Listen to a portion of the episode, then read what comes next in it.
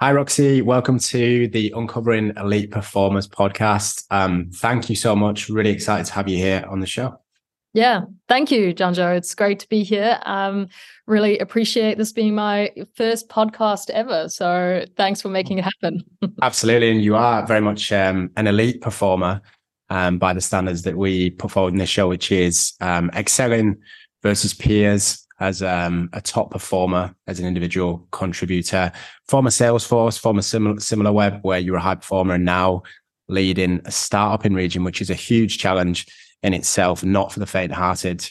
Can you talk me through your foundations or what I might need to know to understand how we got here to be in such a high performance discipline like sales? Yeah, great question. Um, look, I think I think my motivations to be in this industry have definitely changed for me over time. Um, but what's been consistent is that I value teamwork and excellence above all. Um, I've found that you know I'm 100% in the zone when you can feel the momentum around you and everyone is winning, and I I genuinely thrive on that momentum. Um, but look, 10 years ago, my immediate answer to that question would have been money. Uh, and that quickly evolved into the opportunities that that came with uh, business cultures that rewarded performance. Um, and and I like and value the recognition that comes with that and especially at SimilarWeb, um, you know, consistent performance, whilst it wasn't an immediate short period of time, I'd only been there kind of uh, eight months or so, that offered up a once in a lifetime opportunity to work closely with the CRO and move to San Francisco and establish the West Coast office there um, in partnership with her. And that was a very real, you know, career highlight for me. Were you a competitor as a as a child? yeah i guess there's probably yeah a lot to unpack in in why in you know why people are driven for recognition and excellence. Um i think i was competitive. I think growing up in cape town uh, you know it is a competitive culture but there is always a high bar to succeed. And i think early on in my life growing up in school and and you know i quickly realized that you get more the more you put in. And that opens up more doors and opportunities for you. So whether it's, you know, leading the sports team in high school or it's getting a scholarship or what have you, I, I think that hard work does pay off and especially in in sales. And I like that type of culture. You know, it doesn't celebrate mediocrity. Can you remember when you first came to that realization? Was it inherent or what did your parents do or what, what impact did they have on you? um, I think I just, yeah, it was, I think inherent. I think I always tried to give everything my best shot and still do, um, and try to be uh, the best that I can can be in whatever I'm doing.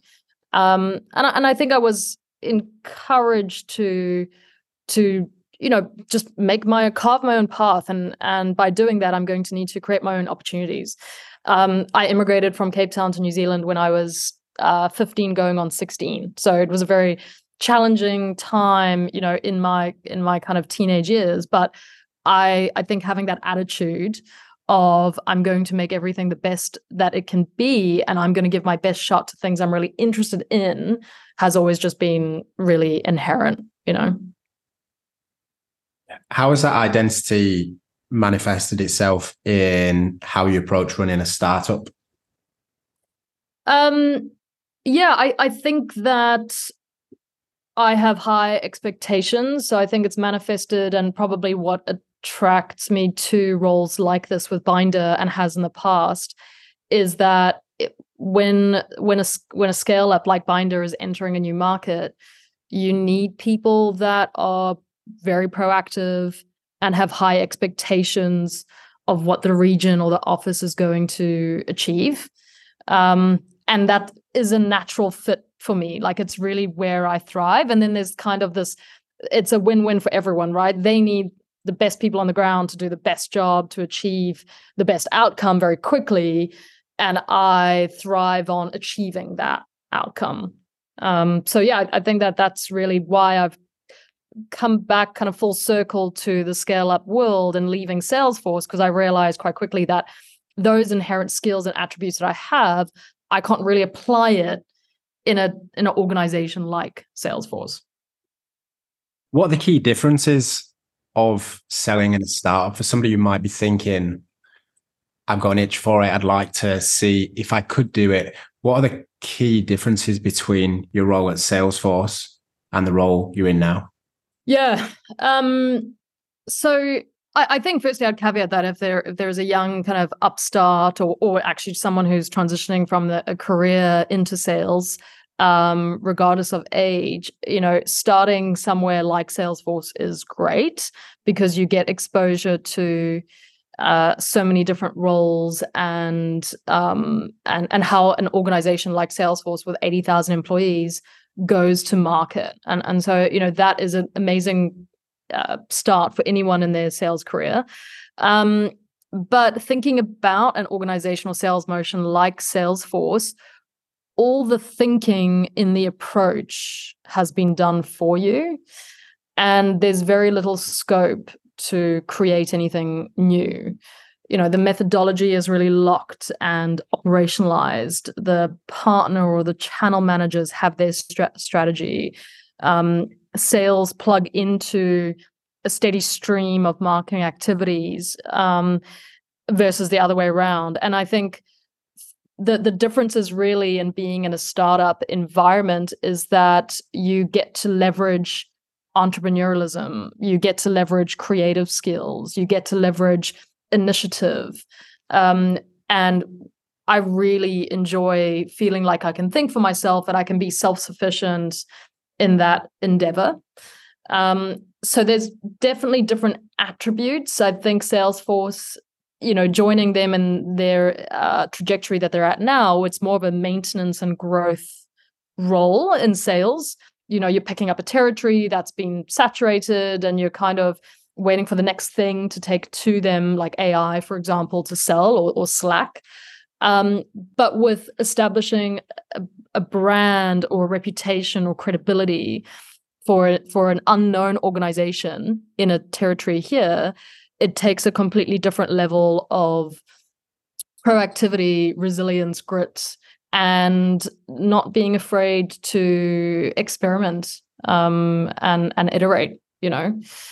Um, so yeah and i think also here doubling down on relationships i think apac is a market that really res- respects and has relies on relationships and so starting up a office with no overlap of EMEA or US stakeholders, you know, can have an impact to your day to day, but on the flip side, the opportunity there is that it's meant I've really needed to double down on relationship building to navigate things very quickly with no working hour overlap. And not many people would enjoy that kind of unpredictability, right? Um, whereas I really like I like the dynamics that that brings and needing to navigate that. How do you manage having such high ex- personal expectations and being able to feel free to experiment, particularly within a startup? How do you manage yeah. that? Yeah. Um, so I probably have needed so my my own high expectations of myself um, probably did lead to an unhealthy dose of working you know 70 80 hour weeks in other regions um, especially in san francisco uh, and that was completely self driven um, but it also achieved on the on the flip side, you know, a multi-million dollar year in an emerging territory. So yeah, I think in terms of managing it, I I probably everything that I do, whether it's um, like at Bynder, for example, we have a lot of template slides that we can use and leverage, but I never feel afraid to take that story and then localize it or put a slightly different approach on it or just pick and choose great elements for different things to convey the the the story but then also ultimately get to the outcome that i want. So yeah i, I do put high expectations on myself to achieve the desired outcome quickly. But in that endeavor i um you know i really relish that opportunity. I'm, I'm not you know afraid or or hold back in that. And you mentioned that the team environment is really important mm. startup, you'll have um, regional peers um, and resources from HQ. How important is it to have that mentality versus a typical lone wolf type mm. sales profile that we sometimes see? Yeah, lone wolf uh, profile is a detriment to a new founding team or um, or startup or scale up that's establishing an office in a new market. It is uh, it creates a sense of isolation and uh, dis- disconnect. You know, um, I think that attributes that I see work really well are those that are highly collaborative. You know, like personally, I enjoy the choreography that comes with bringing together stakeholders, uh, you know, globally or locally to drive the rapport and the trust and the credibility that I need in my deal cycles. Um, lone wolf operators typically won't do that. You never really know what's going on with a deal, you know. Um, but then, especially, you need to have people that are very open, very collaborative, very transparent in a satellite office because you you know you need to be able to bubble up what's going on. Otherwise out of sight out of mind you know? Um so yeah i i definitely i've seen lone wolf operators in various organizations and it seems like a real solitary endeavor. And i think sales is absolutely a team sport you know and and the joy is when everyone is feeling like they're winning and that SEs or BDRs or sales managers all get the recognition in landing a logo or landing an expansion because it always takes a, a, a village you know? I imagine showing what's working and what's what's um, being successful and then translating that back to the business and being able to scale it is also important. So perhaps if a lone wolf is um, doing things their way and maybe not doc- document them or showing uh, good use cases there's no scale um, for you to build out and um, replicate that i suspect too yeah, hundred percent. I think um, you know the best salespeople like to share what they've done that worked. Um, I love to share a con- you know a slide that really helped open up a discussion or a revised commercial approach that got us to a great win-win for both because I like to duplicate my efforts. Um, and and I think you know that's probably also why I went down the leadership and management route with SimilarWeb because I could I could multiply my approaches with many AEs, whether it was you know UK or or the US, um, and you need to have people who are willing to share uh, without worrying what's in it for them. You know, and I probably to my to to my detriment, I will share too much, and then I spend up I end up spending so much time helping other people, listening to their call recordings, helping them draft their cadence, you know, helping them uh, position something. And then uh, talking back to high expectations, you know, getting really stuck in on other people's calls to support them. So yeah, that's a careful, a careful balance too. But I lone wolves are are are kind of a sad, a sad attribute in the sales world because while some of them might be really successful it just it, it looks like a lonely place to be you know and i really value here a, a big part of my intention to join a scale up again after salesforce was to be part of the founding team and be part of creating and building what a good sales culture feels like and looks like um, and we're in the early days of doing that at Bynder but i think it's um, you know it's really important one of tactically one of the ways we do that is with a um, just an APAC sales channel, you know, and we'll bubble up great call recordings, great use cases, good um, customer stories or, or anecdotes, and it just helps to build our profile here globally, considering we don't have any working hour overlap. You, you make a really good point. Having picked a great startup to join, I think it's very, very tough for somebody looking to join a startup to get the right one, considering the attrition rate being so high. Mm. Of course. Could you talk us through some of the signs you look for when assessing a startup to join and perhaps talk us through why Bynder was the pick for you? Yeah, definitely. Um, I think that people are looking for different things at different stages in their career. Um, what I was looking for uh, you know, this time last year was a place where I had strong mentorship and access to leaders that I wanted to learn from. Um, so that was very much top of mind for me. I also was very intentional about wanting to speak and sell something every day that I didn't get bored speaking about. Um, and I also, you know, wanted to sell something that was quite straightforward in terms of the problem that it solved, but also it wasn't like a, it, it didn't take, you know, years to implement. Um, it was very kind of plug and plug and play because I had great success with that at SimilarWeb. Um, you know, it took very little to get activated, and the ROI, ROI from the solution was felt almost immediately. And I love that kind of pace.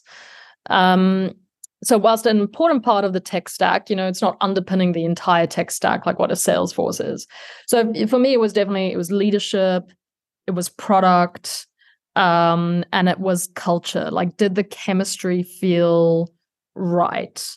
Um, unfortunately, in my interview process with Bynder, I was able to meet the CEO in San Francisco. I, I happened to have a wedding in that region at the time of my interviews. So I could I could see the office, I could meet the CEO in person, and I could get a feel for what kind of leader he was. And you can tell so much by the types of questions that people ask you. You know, are they really focused just on numbers, or are they also focused on what makes you you? Um, and the CEO of Bynder was very much focused on that latter part. Um, so so that was top of mind for me and and you know i'm nine months into the role and i've i i get that i i have a fortnightly with the ceo you know he, he, i have mentorships across the business um you know with specific leaders in in customer success uh, and I've people that I feel are invested in my career because eventually I would want to go back out of the individual contributor um, space and then go into leadership because I have and I feel and I've seen before that I have a lot of value and impact to drive um, in that in that space. So I wanted to find somewhere where there was longevity but there was also an investment in that right from the right from the outset. Uh, whereas for some people who might listen to this podcast, you know, it might be they they're looking specifically to find somewhere that they can make a ton of money, um, and they don't really care about the product fit. And maybe they're not thinking about leadership, or they're not thinking about their five year plan. They just want somewhere where they can, you know, really have that uh, kind of um, confidence that the product will sell um, and then uh, the, the likes of a Salesforce, for example, would, would suit them. But I think for anyone going for a role or thinking about changing their career, being intentional about what you're looking for and really thinking that through um, is is kind of paramount. You're absolutely right, and we see this. Um, we see this in our line of work every day. The um, the act of being deliberate in identifying the right business to join and then being really deliberate in winning that opportunity the the compound effect on doing that is, is drastic i mean mm.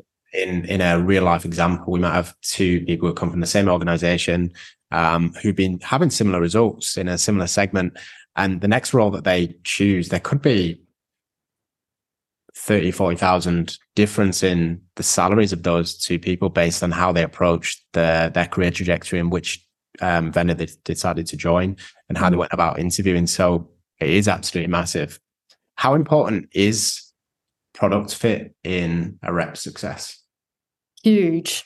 I, I think you live and die on on product fit. Um, yeah, absolutely huge.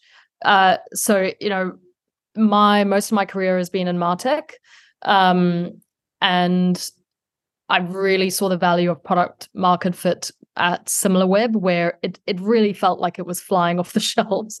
Um, uh, until things got, you know, we we kind of saturated. We need to focus more on expansion, but it is selling something at the right time with the right pitch at the right price point makes a huge difference to your as an AE, your bottom line, and your potential to earn. So I would definitely spend a lot of time and have looking into product due diligence, um, kind of you know the addressable market, uh, what the opportunity and what the upside is, because that's basically what you're selling into, both in terms of your time and the next step for your career, really. What, what's the checklist that a more junior person might be able to tick off when making that analysis? It's, it's a tough analysis, right? There's some macro elements involved. Um, you might need to understand software to an extent or have some time to, to really think, I think they're going to go well. Are there any other things I'm thinking, you know, perhaps finding a mutual or finding a mentor to do some digging for you? Are there any other activities that they might do to identify whether it's the right startup? Yeah. Yeah, I think firstly they need to understand it. Um, like even even at just a very, very high level, just get and understand what the product solves, even at a BDR, right? Um, because they're going to be speaking about it day in and day out. And if they find it complicated or confusing or a bit dry from the outset, it's probably not going to magically kind of change, you know? So I, if I think back, like this, this month marks 15 years of being in sales for me. Um, and when I made the shift from publisher media sales to SaaS, I I followed my nose in terms of what I was interested in and what made sense to me. Um, and, and I think that that advice still still rings true. You know, we had a BDR here who was interviewing with Bynder, but also interviewing with another company who sold like legal tech and or something in that world. And at the end of the day, I said to him, like, it depends, like, do you just what do you want to speak about? Because you'll be spending so much of your hours talking about it day in and day out look at you know try and just kind of rehearse what a conversation could be like if you did work at that organization does it make you feel good about yourself about your decision um, so i think just you know not underestimating gut instinct um, as a junior in that in that approach mentorship is a good shout. Like who you know who who could you ask someone to do a bit of research or advice for? Um, which I did with someone at, uh, that I worked with at SimilarWeb on Bynder to get their gut feel. Uh, and um, and then just kind of do a little bit of homework on on the future of tech. And i i kind of trawled those lists you know where it's like the top 100 fastest growing startups and you hear of startups that you've never heard of before but look at like the trends in the industries you know there's a lot in obviously ai in in energy um, and and all of those, which I'm absolutely fascinated in. So you can start to get a sense of trend of uh, of where um, where the industry is going, but also how you can future proof your career in that endeavor too. I really like that advice. The simple gut check. I've read you talk about this before, and you know, reverting to does this feel like something that I want to be doing? That's a great one. So the times are going to be really tough. Right, there are going to be days, particularly as an SDR, where you know I really don't want to make those calls today, um, yeah. and that's compounded if it's something that you don't really want to talk about either. So. Yeah, I think you really need to to relate or at least understand the problem that you're solving because that is, you know, in theory what we should be talking about is the problems that we solve and does that interest you enough um you know and if the answer is mm, i'm not sure probably not then it's not for you. But if the answer is yes actually i am interested in that then then definitely seek to learn more you know. You've had a great career so far in sales taking you around the world opened up a lot of life experiences and i'm sure um you know certain rewards uh economically as well. Is sales meritocracy, in your opinion? Yes, I do. And I liked your LinkedIn post, um, you know, today, and I absolutely relate to that. I think I I like to think that that sales is absolutely a, a meritocracy um, because, to your point in your post, you can be from any background and you can be at any age and you can absolutely kill it. Um, you know, my transitioning from media sales to SaaS, I it was my first uh, SaaS sales role um, at Percolate, and I killed it because I came from a marketing agency background, but I had no SaaS selling experience. I just understood the problem fit. Um, so I think in AEs and I think BDRs and I think you know CSMs, there it absolutely is a meritocracy, and I like that about sales. But experience has also shown me that that's not always the case in mid management or leadership and you can unfortunately have people in in in the wrong positions that are ineffective. Um and i and i think that um this is probably due to tenure loyalty. I feel like employers are so scared right now of losing talent that they throw anything at them even though they might not be the right person for the role. Um, and truth be told, you know, I have very little tolerance for that because I feel like I can I can just smell inefficiency or inexperience a mile away, and I I don't have any time for that. Sure. Do, do you mean those appointments for leadership roles um, are coming from the same channels in that sometimes people without experience are getting those opportunities because they look and sound like mm. the, their predecessors? Yeah, I think they definitely can be bias in in those appointments, um, for sure. And you know, and, and I think in in much larger organizations, I think that's more prolific, where you can hide to a certain degree, and then you can blame you know leaders in in those positions can blame challenges on the economy or whatever. Um, but typically in the scale ups that I've worked for, people have earned their stripes to be in the role that they're in. Um, and I especially see that at Bynder in the customer success side and on the sales side. But there are also still some people that are maybe in more kind of lower management roles, you know, the, kind of not VP level, but just kind of at that management level uh, and a variety of organizations over the last few years that just shouldn't be there, that add zero value to the rep. Um, you know, maybe they were kind of a started as a BDR and then they went into BDR management and then that transitioned into AE management, but they've actually never sold enterprise, um, you know, en- enterprise SaaS before.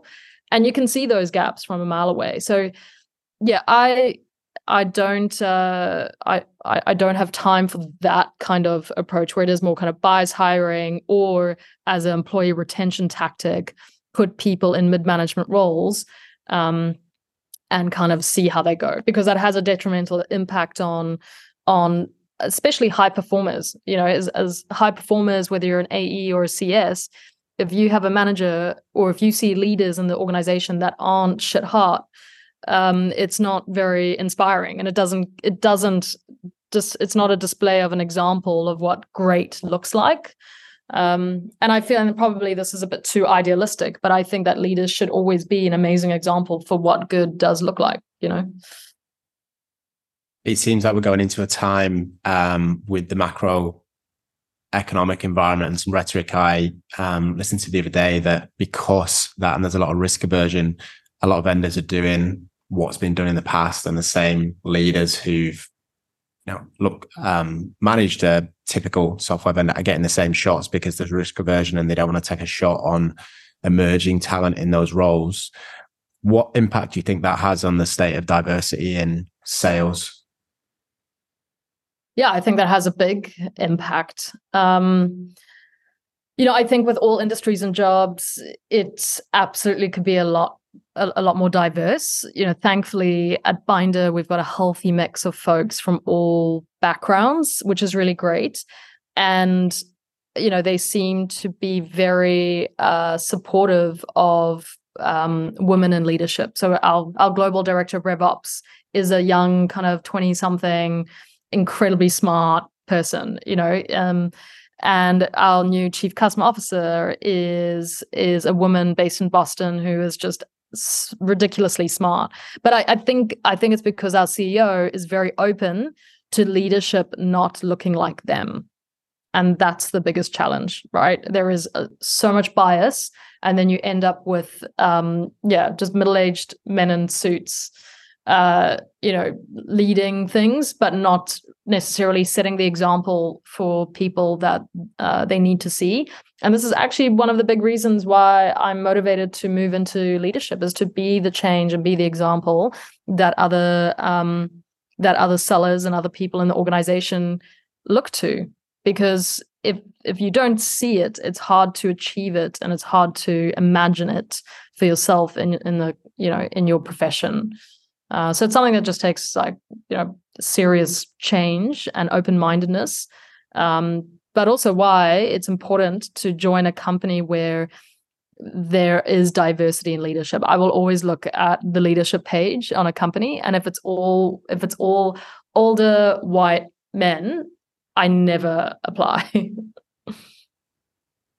From the meritocracy um, point we discussed for individual contributors, financial earning sales is a little bit of an outlier in that, as we know, um, it can be unbiased in that results equal financial earnings. I, I, think I think that's probably fair to say, and I see that you know weekly, at least anecdotally. But what's the experience of a woman in tech in what's the experience of working in sales, re- regardless of the outcome, which is financial. But there's obviously more to that. What's the experience do you feel versus um, uh, a man working in tech sales? Is it a meritocracy besides the financial outcomes, the day to day and the expectations, um, relationships? Do you feel that that is still different or it's completely equal? Yeah, I don't think it's completely equal yet. I think um I think the experience for me in my career I I've had a great experience and and I really feel like I've always opportunities have opened up for me because of my hardworking ethic and because I can uh outpace other you know male counterparts in my in, in the organization because of um, you know maybe the difference in in sales skill set and approach. Um, and thankfully i've been surrounded by leaders who have recognized that and haven't been afraid to uh, give me a platform to to share my success. So I, I do count myself very lucky um, because I know that that's not the same for for many other you know female AEs who uh, maybe are often overlooked. They might get the the B territory. They might not get as much support from their managers to join calls because it can feel like a bit of a bro club. Um, yeah, I I think that I've that that also as a person I'm I will just muscle in there and I see everyone as equal, you know? So it's, there are absolutely and have always been times where I'm in a presentation, also to a stakeholder, where all of the people that I'm presenting to are men, and I'm probably the, the youngest and the only female in that meeting room. That happens all the time. And I, actually, unfortunately, I think it happens in APAC more than what it did in Europe and sale in, in and US. And I think that's because our the sales profession here is maybe not as mature as what it is in those markets. Um, but I've yeah, I've I've just I've I've navigated it because I think that you have to have um, confidence in yourself and confidence in your skills, and be in an environment and culture where that's recognized. And if you don't feel like that's recognized, then it's not it's not the place for you, you know. And I think I've also uh, I'm a bit of an anomaly in that I've had mostly female sales leadership at um at SimilarWeb and early on in my career in media sales. And so I actually had amazing examples, you know, of what what great looks like earlier on in my career. It's only been since moving to APAC uh, that it's it's shifted back to um, male leadership. But that's why I'm also thankful of, and I was very prescriptive mentally about who the leadership would be at the the next company that I was joining because I wanted to keep up with that trend and not feel like I was on the outside of a of, of a secret bro club, you know. How far behind is APAC, if you could say that in terms of what you've seen in other in other regions? Is there an element of I don't know the phrase, but we do we do hear of initiatives and you know people talking about what they're doing to promote um, women in sales. Is there an element of greenwashing, if you might call it that, is there an element that, or do you think there's a genuine, real push to improve diversity here in the region? Yeah, I mean, I think that I've seen s- some groups. Um, you know, I think is it salient have a woman in tech sales group, but I I feel like we're probably a good several years um, maybe more behind. Uh, you know, I, I, and maybe it's just because I haven't actively looked for it, but it would be great to see more women in tech initiatives happening. Um, yeah, it's it's a great question and a good call out. Uh, I would love to see more of it. Um, but it's yeah, it's I, I think that that is either companies that are looking to start to create a bit of a employment funnel that need to initiate more of those. You know, I think I think that Amazon did something like this where they were having a, you know, just a, a kind of a wine meetup several weeks ago that I got an invite to, where they were just focused on building up a funnel of potential talent. And i think that's great.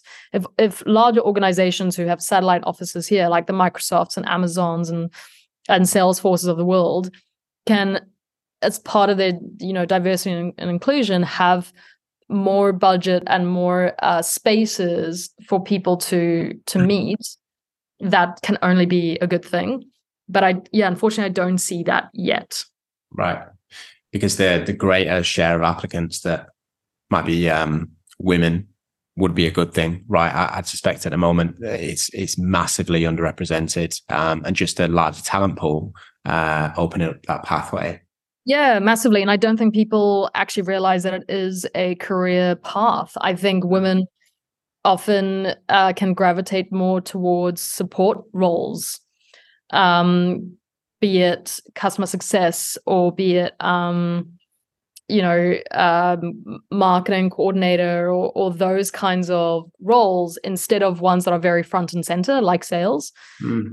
Um, but and, and i think it's just because of the perception of that so everyone needs to play their part in in encouraging diversity because you know women make amazing sales leaders and aes there's no ego so it's uh it, it's just all about doing the right thing and solving the pain points and being really organized um and kind of yeah and, and those are your guiding principles. And and that that is the inherent difference you know? So celebrating those differences more i'd probably even th- say it's not something that is actively even talked about um, in the organizations i've worked at. So yeah i think uh, i've had csms join a team that i started in san francisco who made incredible aes uh, because they had that just kind of more of a uh, hunter mentality and that should be celebrated more and then opportunities actually come from that for those people. So yeah it's probably more on the um, uh, talent side and internal organizations looking at what attributes people have and then being proactive to offer them the different pathway that they might not have considered right right so real positive bias um, way that we can educate uh, and build build build those networks yeah it's really interesting because uh, this is a massive um, topic to get into but whether Australia being a bit more patriarchal. That's the reason why um, underrepresented groups don't feel they can take that pathway. So a lot of work to be done, but people like yourself punching up um, and then getting into leadership roles, it seems like that's a real recipe for success as well. Yeah. A lot of the talent teams can be doing, and I, I think a lot of those big businesses are doing good things, but I think we're a way off for now, right? So um, we can certainly take that advice on board. Um, back to success. What are you seeing right now? If you could summarize in a couple of points how reps can level up their performance right mm. now, based on your mm. experience. Yeah. Um, get a handle on on AI and how AI can support you in your role. Um, in the last few months, I've started using ChatGPT uh, to build and I've been getting even like better and better and better at this, but basically build really niche target lists for me. Um, refine my outreach messaging to be super targeted, super personalized. Uh, you know, I think there's a, a ridiculous wave of AI capabilities uh, being released into all the tools that we do use, from the likes of SalesLoft to to Chorus, and all of those are really helpful. Um, so reps can leverage AI to, you know, fulfill the low value tasks that we all spend so much time on. Even in my follow up emails, I've started to, you know, I'll prompt Chat ChatGPT with like, this is the transcript, this is what I want the outcome to be, like draft a message, and then at least I've got a skeleton, and I've maybe saved two minutes, but that's two minutes twenty times a day, you know. Um, so I I'm really trying to kind of embrace and leverage that more. Um, secondly, just be more human. You know, connect in human ways. um, listen, you know, to what your your prospects are telling you, and listen to understand, not listen to react or respond. Um, I, I think I'm I'm trying now to suggest uh, a lot more coffees and lunches or even just like walks with people that I'm selling to um, to connect in in a more relationship based way. Um, you know, I think no one wants to speak or or respond to someone whose uh, pitch via email or over the phone sells generic and dull. Um, you know, and, and sorry, sounds generic or dull. And I think that's that's just something to be really aware of. And we can all be more human. The conference last week, the Martech Symposium, I had great conversations with senior stakeholders at my dinner table, and it was purely about their dogs and the holidays that they're going to take. Um, and and then like a very small amount of of work chat but that has led to more meetings and discussions and then third i'd say focus on on solving specific problems and identify and map the value drivers of what you're solving for to those requirements or needs. Um, you know, positioning yourself as a trusted advisor and really helps you stand out with a clear business case and problem solution fit. And this doesn't need to be a 10 page or 10 slide thing. It can be a very simple slide. But I think too often AEs are just trying to sell without really understanding or articulating the pain points that they're solving for. Um, and that is, you know, that's been absolutely key to my success over the last 15 years. So a, a constant, like consistent trait to level up. How do you define success, Roxy?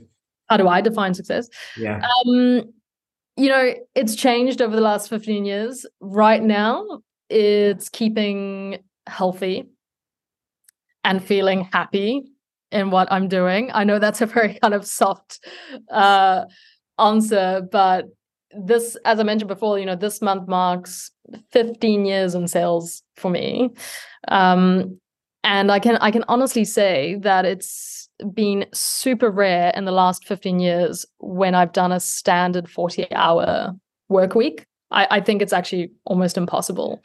Um, so, whilst working really hard and consistently has led to financial success, none of that means anything without me feeling healthy, without my wife or family feeling healthy, and positive relationships with people in in my life. You know, so success and, and how I define success now is a combination of maintaining a mix of fun and leisure outside of work and nurturing the relationships with friends and family that I that really I value and are kind of the, that's the number one and, and two for me.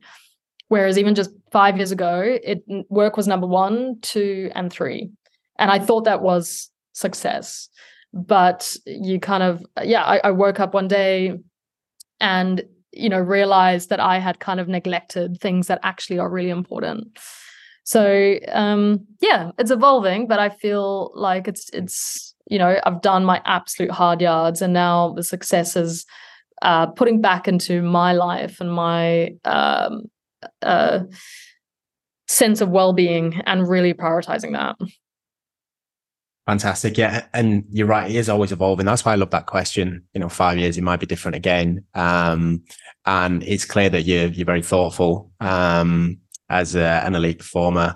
And well, I suppose you've, you've done it in quite a sequential career trajectory where you've spent those long hours and built so much success. And now you're starting to think about how do I, how do I bring them both together to, um, get an outcome? I saw some advice, which, um, it was a little bit, you know, startup, could you say toxic? I'm not sure, but it was to say early in your career when you don't have any commitments, that is when perhaps you want to be doing the long weeks and the the late hours and really committing to something. And then when you do have more commitments, you might want to start to wind that back and create some more balance. That's something that's obviously proven really successful for you. Would you would you recommend that advice? Yeah, as you were saying that, I was thinking of you know that it, that probably is true for people who give it their all in their 20s and then in their 30s they they maybe have kids you know and uh or maybe have like other priorities and and things. Um i would it, it would be great if things worked in such a linear way that we could like for a certain period of time just go all in and then kind of wind down. Um but like as we know that's just that's so hard. That's not the case. Uh i i think that it is it's a it's a careful balance of doing your best output without without it needing without you needing to make serious life sacrifices. Um and i think it's just getting more efficient at things or really you know using things like ai to save time. Um or if there's some an email that you really want to get out does it really need to go out today? Can that wait for tomorrow? Uh you know so it's yeah I, I, think that i'm glad that i put in so many hours in my in my 20s and early 30s because it definitely helped me to get a lot more experience much faster and it rewarded me the opportunities. But i probably knowing what i know now and what burnout can feel like too i probably go back to kind of my 27 28 year old, year old self and say like you don't need to be in the office every night until seven. You can have left and do this tomorrow, you know? So, mm. yeah, healthy habits kind of have the benefit of hindsight, I guess. And everything is ebb and flows. But I would, uh, yeah, I would definitely go back and tell myself now, you know, back then to have had more of a leave the office earlier and enjoy and enjoy life after work, you know? Right. Interesting. Um, Roxy, been a fantastic guest, and it's been a really exciting covering your elite performance. I've learned a lot, and I know there'll be many um, listening and um, later watching who um, pick up loads from you as well. So thank you so much for sharing. Um, I'm sure there'll be um, other the, others that want to follow you and learn more from you in the future. You you open to up and comers if they want to get some advice or Absolutely. about you, they can. How would they go about connecting with you? Yeah, of course. Um, so LinkedIn is great. I'm pretty active on there. Um, that would probably be the best place. Very happy to chat with anyone else, you know, going forward. Uh, and thank you. Thank you for creating a space for conversation and creating a space that highlights diversity in sales and, you know, creating a space for healthy discussion and, and talking about topics that aren't just the numbers. So I really appreciated uh, speaking with you about all of these things too. Absolute pleasure. Um, well, thank you again and um, best of luck with uh, the startup. Awesome. Yeah. Thanks, John Joe. Appreciate it.